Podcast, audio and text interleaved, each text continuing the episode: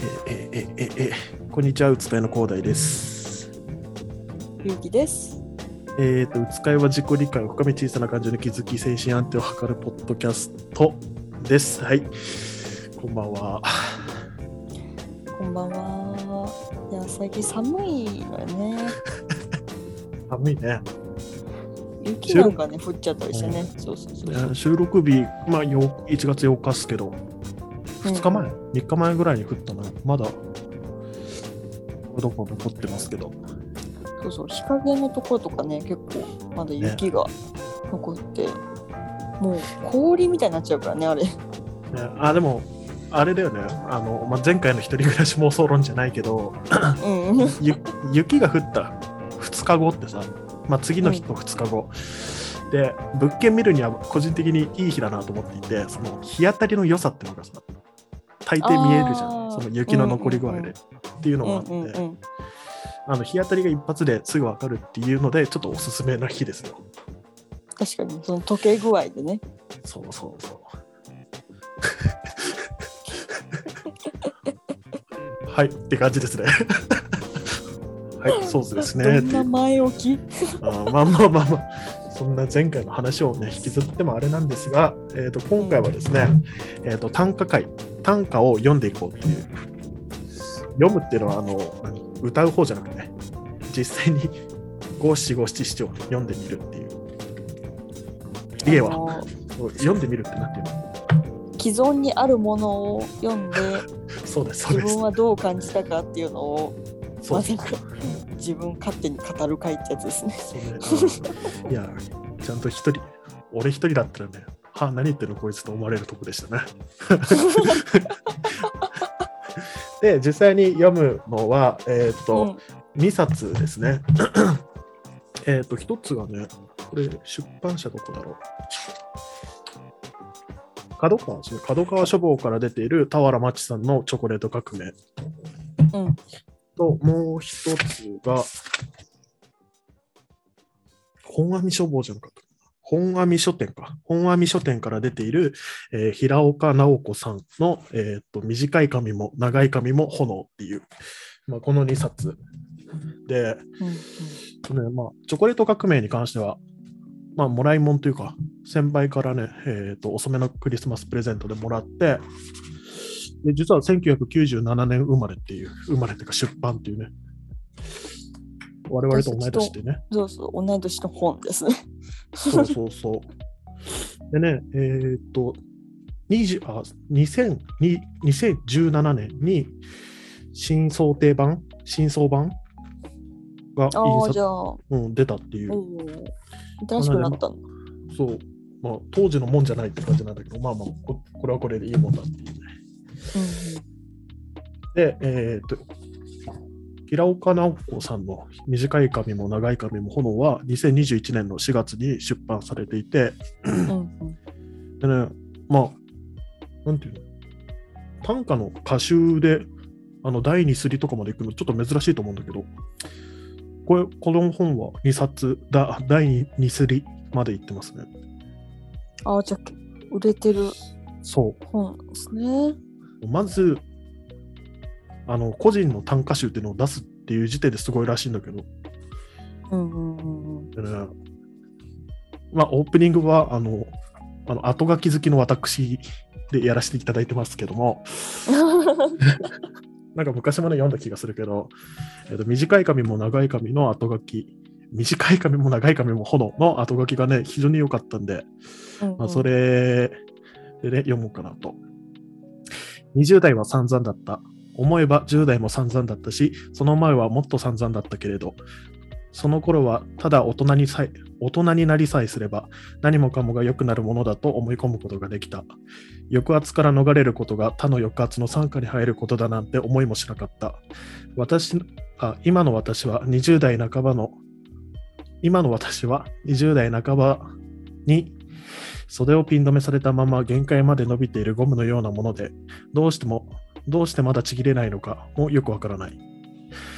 歌を生きる頼りにしたことはないけれど、歌に救われた経験がないといえば嘘になる。そのことを宝物だとも恥だとも思わない。短歌はとても無力な上に、その無力さを徹底する力すらない死刑、死の形だと思います。だと思う。それでも私は自分が短歌を作るために生まれたのだということはなぜか無なぜか無根拠にずっと信じ続けていて、歌集として差し出せるものも、失礼、えーと、歌集の 差し出しているものも自分の見ている幻覚だ、自分の見ている幻覚ばかりである。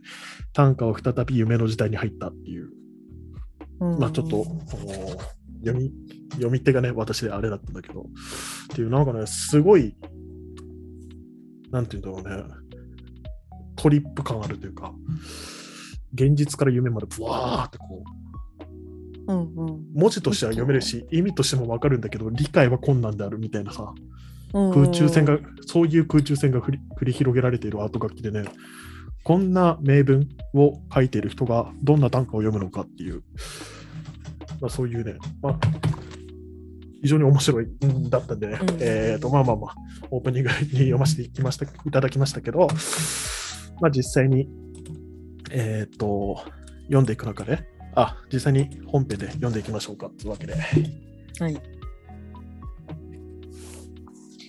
心の健康ポッドキャスト。ううつかい。急に。今なんか漫画っぽい感じだったけどね。ギャグ漫画によくあるやつな、な、なんだと？って言ってた。そう。そうそうななんだって？みたいな感じの。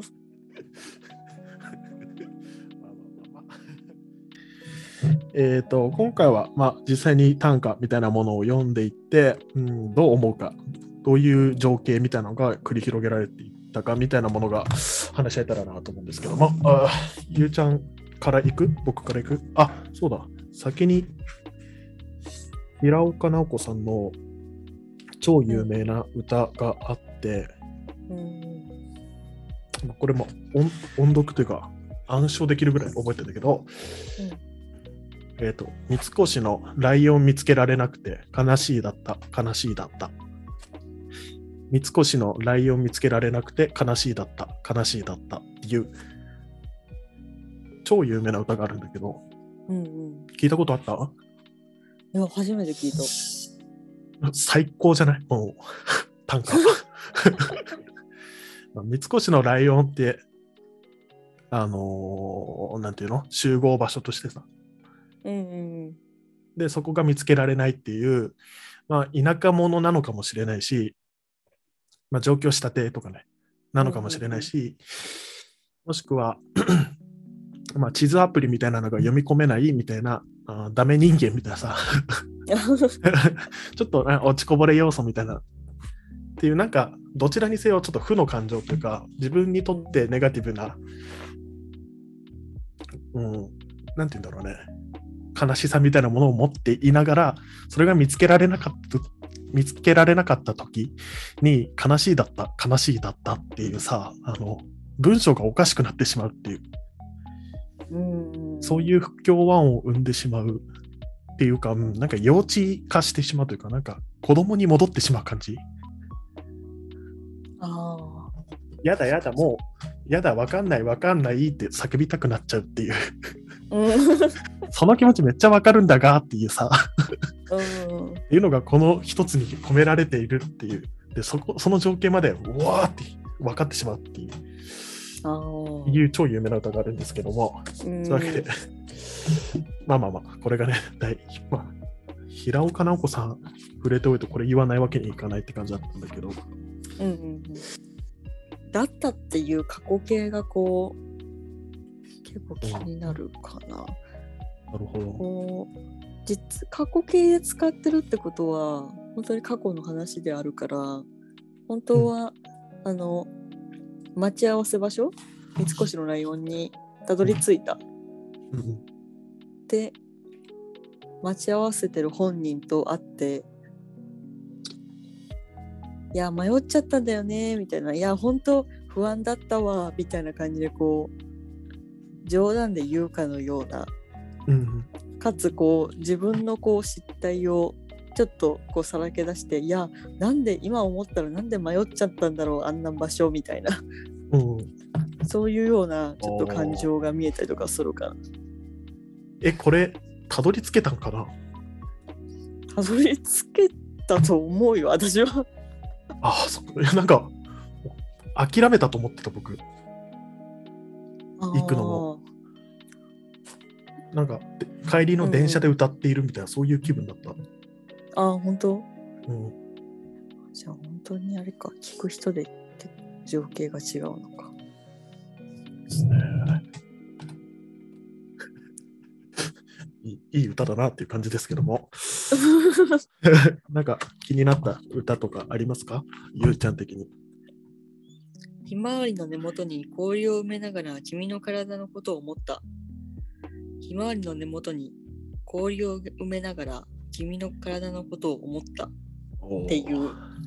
ひまわりの根元に氷を埋めながら君の体のことを思った。はあ。うん。どう思った？どう思ったとか、どういう情景が浮かんだっていうか。まずなんかお花に氷を埋めるっていうの、うん。いうのがあのなんていうの？氷を使うお花と氷っていうのでまず浮かんだのがお花にこう氷なんていうのこう花瓶だとするじゃないですか。うんお花にその氷を与えることによってお花の寿命が伸びるんですね、実は。そうなの？そうそうそうそうそうそ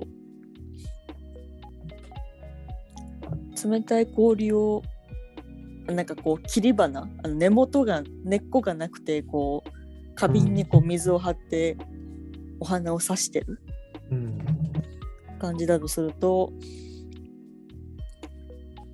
あの氷水に変えるだけで結構お花の寿命が伸びたりするんですね。うん。へえ、そうなんだ。知らなかった。そうそうそう。だからこう、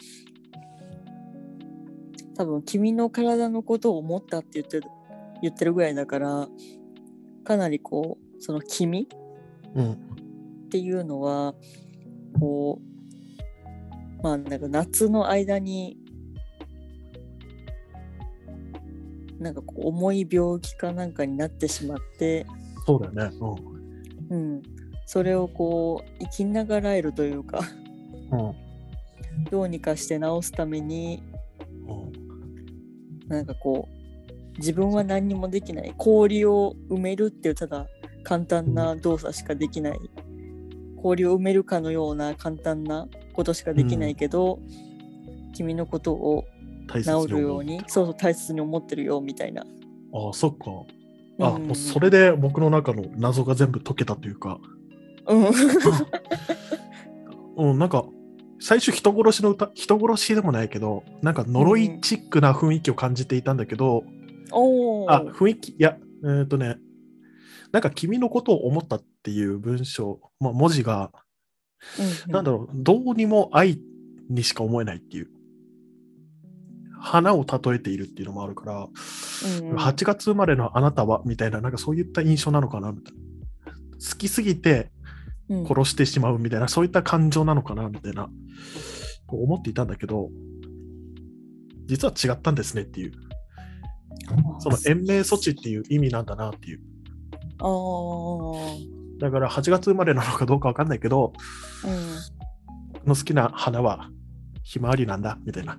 とかさ、私 ひまわりが大好きなのみたいな言った思い出をおな冷凍あそうか冷凍保存みたいな意味で考えてたのか最初。まあみたいななんかあーるほどね。うん。どどうしても愛としか受け入れられないみたいななんかそんな気分でね読んでたね。うんうんいい歌だね。いやこれは結構深いなってパッと見ねこう打ち合わせの時にああいい今日歌だなと思って。いい歌ね。うん。えーえこれ気になった歌を一人一つずつ言ってく？ああ言ってく？えーどうしようかな。あ、今の歌はあれですね。俵真知さんの方ですね。チョコレート革命の方。あ、うん。えっ、とね、えっ、と、僕は、えっと、優等生と呼ばれて長き年月をかっ飛ばしたき一休が来る。優等生と呼ばれて長き年月をかっ飛ばしたき一休が来る。っていう。まあ、優等生と呼ばれていた長い時間っていうのをかっ飛ばしたい一休が来るって、もうこれだけで、あの、授業のや、授業でさ、まあ、中学生、高校生ぐらいの授業の野球の体育の、体育の野球の時間、もしくはスポーツ大会、うん。球技大会みたいなので野球で出されいるんだろうなっていう。で、むしろ僕は、うん球技大会の方をなんとなくイメージしていて、うん。野球って9人だからさ、えーとまあ、クラスで戦うと、まあ、男子20人いるとするじゃん。まあ、教室40人いるとして。だから、9人9人で控え1人ずつっていうので、まあ、10、10で分けられるじゃん。うんうん。で、そのクラスは、あの、優勝するような人たちを一軍として、あの、上手い人たちを一軍で、下手な方を二軍みたいな。うん。で、お前どうせ頭頭いいしガリ弁だから二軍なって言われた彼みたいなね。っていう人が満塁、満塁逆転ホームランのチャンスみたいなさ、そこまでもないかもしれないけど、とか、最後のバッターだるみたいな、っていうなんかふつふつと燃えたぎる。うんうん。なんか、うん、バカにされてきた人生みたいな、なんかガリ弁だからみたいなのっていう、そこまで 僕読み込んじゃったなっていう。おー確かにそうかもね。なんかプライドを感じるというか、うんうんかかってこいやっていう、いい歌だなって思って。でもこれ女性が歌ってるってのがなんかね、熱いよね。うん。うん。確かに。うん。確かにそうだね。っていう、ちょっと作品から一歩引いたら、それを女性が見てるっていうのが、うん。何なんだろうね。まあ、さっきのはなんか優等生男の子キャラみたいなので読んじゃったけど、うん。まあ、これがもしも平岡さんの話だとしたら、って考えると、ちょっと様相が変わってくるよね。ああ、確かに。おー面白いなと思ったっていう。ゆゆうちゃん的になんかあります？球か。かっ飛ばし滝。かっ飛ばし滝。かっ飛ばし滝っていう表現が結構引っかかるよね。やっぱ。そこに優等生出てるって思うよね。うん、そうそうそうそう。かっ飛ばしたいいでいいじゃん。うん。なんかね、こうむ難しい表現を逆に使用してくるあの感じって感じ。なるほど、そこが、そこに、でもそこがさ、プライドみたいなさ、まああ、うん、負けてらんねえぞ感が出てくるよね。うん、そうそうそうそうそうそう。そこか、なんか文章で見てると面白いね。なんかこう体力だけじゃなくて知力でゲームを勝とうとしてるみたいな感じの。戦術眼的な。はそうそうそうそうそうそうそうそう。あ、面白いね。うん、俺面白いね。うん。はあ、はあはあ、次、なんかございやす？私はね、なんかこう装飾品のところかな。えっ、と、はいはいはい。はい。ピアニストの腕クロスする天国のことを見てきたように話して。ピアニストの腕クロスする天国のことを見てきたように話してっていう。え、これ先に言っていい？うん。これね、僕全然わかんなかったわけ。ああ。ただ、音色を感じている、僕の情景としては、うん。あのー音楽会みたいな、発表会みたいなものを、発表会っつうか、まあ、うん。ど独演みたいなものを見ているっていう想像で、っていうところまでしか見えなくて、うん。で、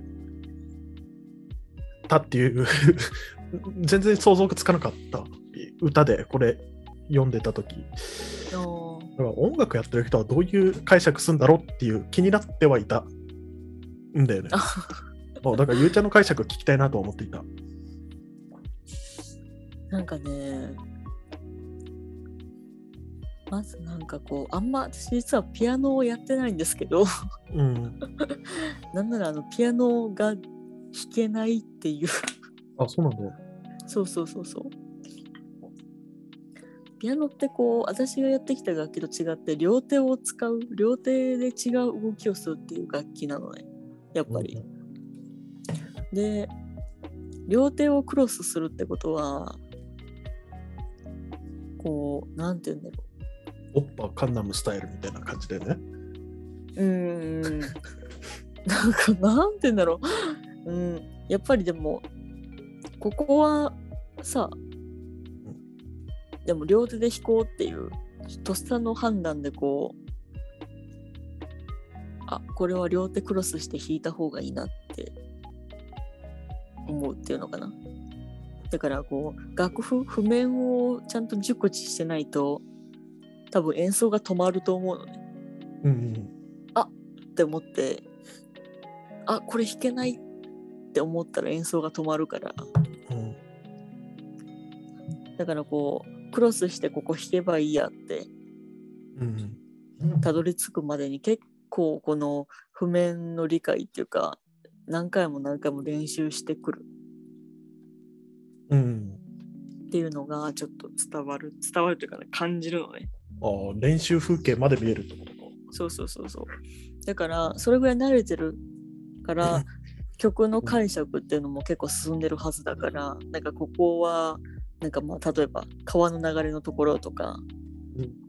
ここはなんかまあ雪降ってそうなところとか小鳥小鳥が飛んでるみたいな蝶々が飛んでるなみたいな鱗粉がキラキラしてるみたいな、っおおていうなんかこう作曲者がどれだけこの曲にこのシーンはこんな感じって込めたかー。うん。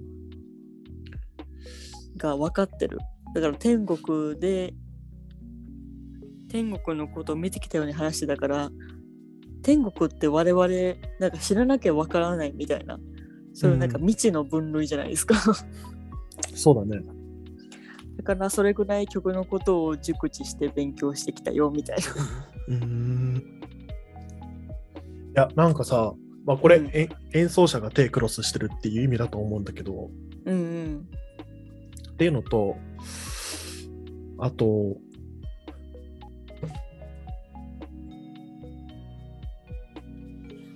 うーん、まあ、演奏者が手をクロスしているっていうのと、うん。えーっと、天国のことを見てきたように話してっていうのはさ、うん。話してっていうのは、なんだろう、この漢字、主語がまあその人だけど、うん確かにあそうはうん。この人、まあ、主語としてはその人なんだけど、話しているじゃなくてさ、いるじゃなくて、話してってなってるのが、どっちなんだろう話してほしいなのか、話しているように見えるっていう、こっちの、なんていうの、もう一人、受け手側の見方なのかっていうのも、むずいなと思って、ああ確かに。なんかそれで見え方変わるなとも思っていたり、っていうのが一つと、うん。あと天国、あの、これ、あのその、死から広がる想像とかじゃなくて、うんあ死から広がる情景とかの話じゃなく、あの天国とその手をクロスしなきゃいけないさ、楽曲ってことじゃん。うんうんまあ、右手側でずっとこう弾いていて、左手、右手の右側にさ、弾かなきゃいけないな鍵盤があるってわけで、こうクロスする。うんまあ、もしくは逆だよね。左手で弾いてて、右手が左手の左側に行くっていう。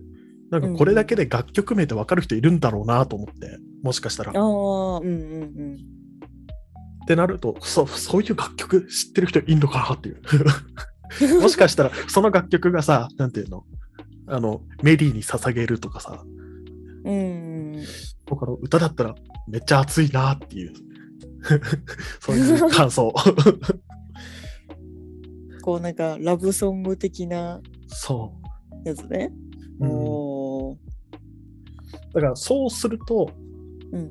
そこまで見ると、まあ、もしもその楽曲名にそういうなんだラブソングというかあなた、失ったあの人のみたいな曲名があるのだとしたらさうんこれ全部あの見え方がさ、えー、と演奏してるその人だけじゃなくてやっぱ受け手までいるよねっていう。うん。演奏会であるよねっていううんで確かに確かに。その演奏会のタイトルとかがもしかしたらなんかそういうタイトルなのかもしくはなんかニュースとかで結構話題になったなんとかさそのピアニストの奥さんが他界したとか。あーあー。でなった追悼会だったりとかもしかしたら葬式の可能性もあるよねとか葬式というかうん。キリスト系のさオルゴールとかで弾いてる可能性もあるよなとかさオルゴールだっけ？オルガンかな？オルガンです。うん。オルゴールって何？ああれか、あの回したらチリチリなるやつか。そうそうそう。チリチリっていうか、オルガンですね。まあまあまあ、そんなみたいなさ、なんか、うどんんどん、どんどん広がっていくなと思って、うん。いい歌ですね。これは結構なんか音楽をやってるとなんかああみたいな なんか漠然とあーなんか曲の理解っていうかのが深い人なのかなっていう情景が結構浮かびましたね。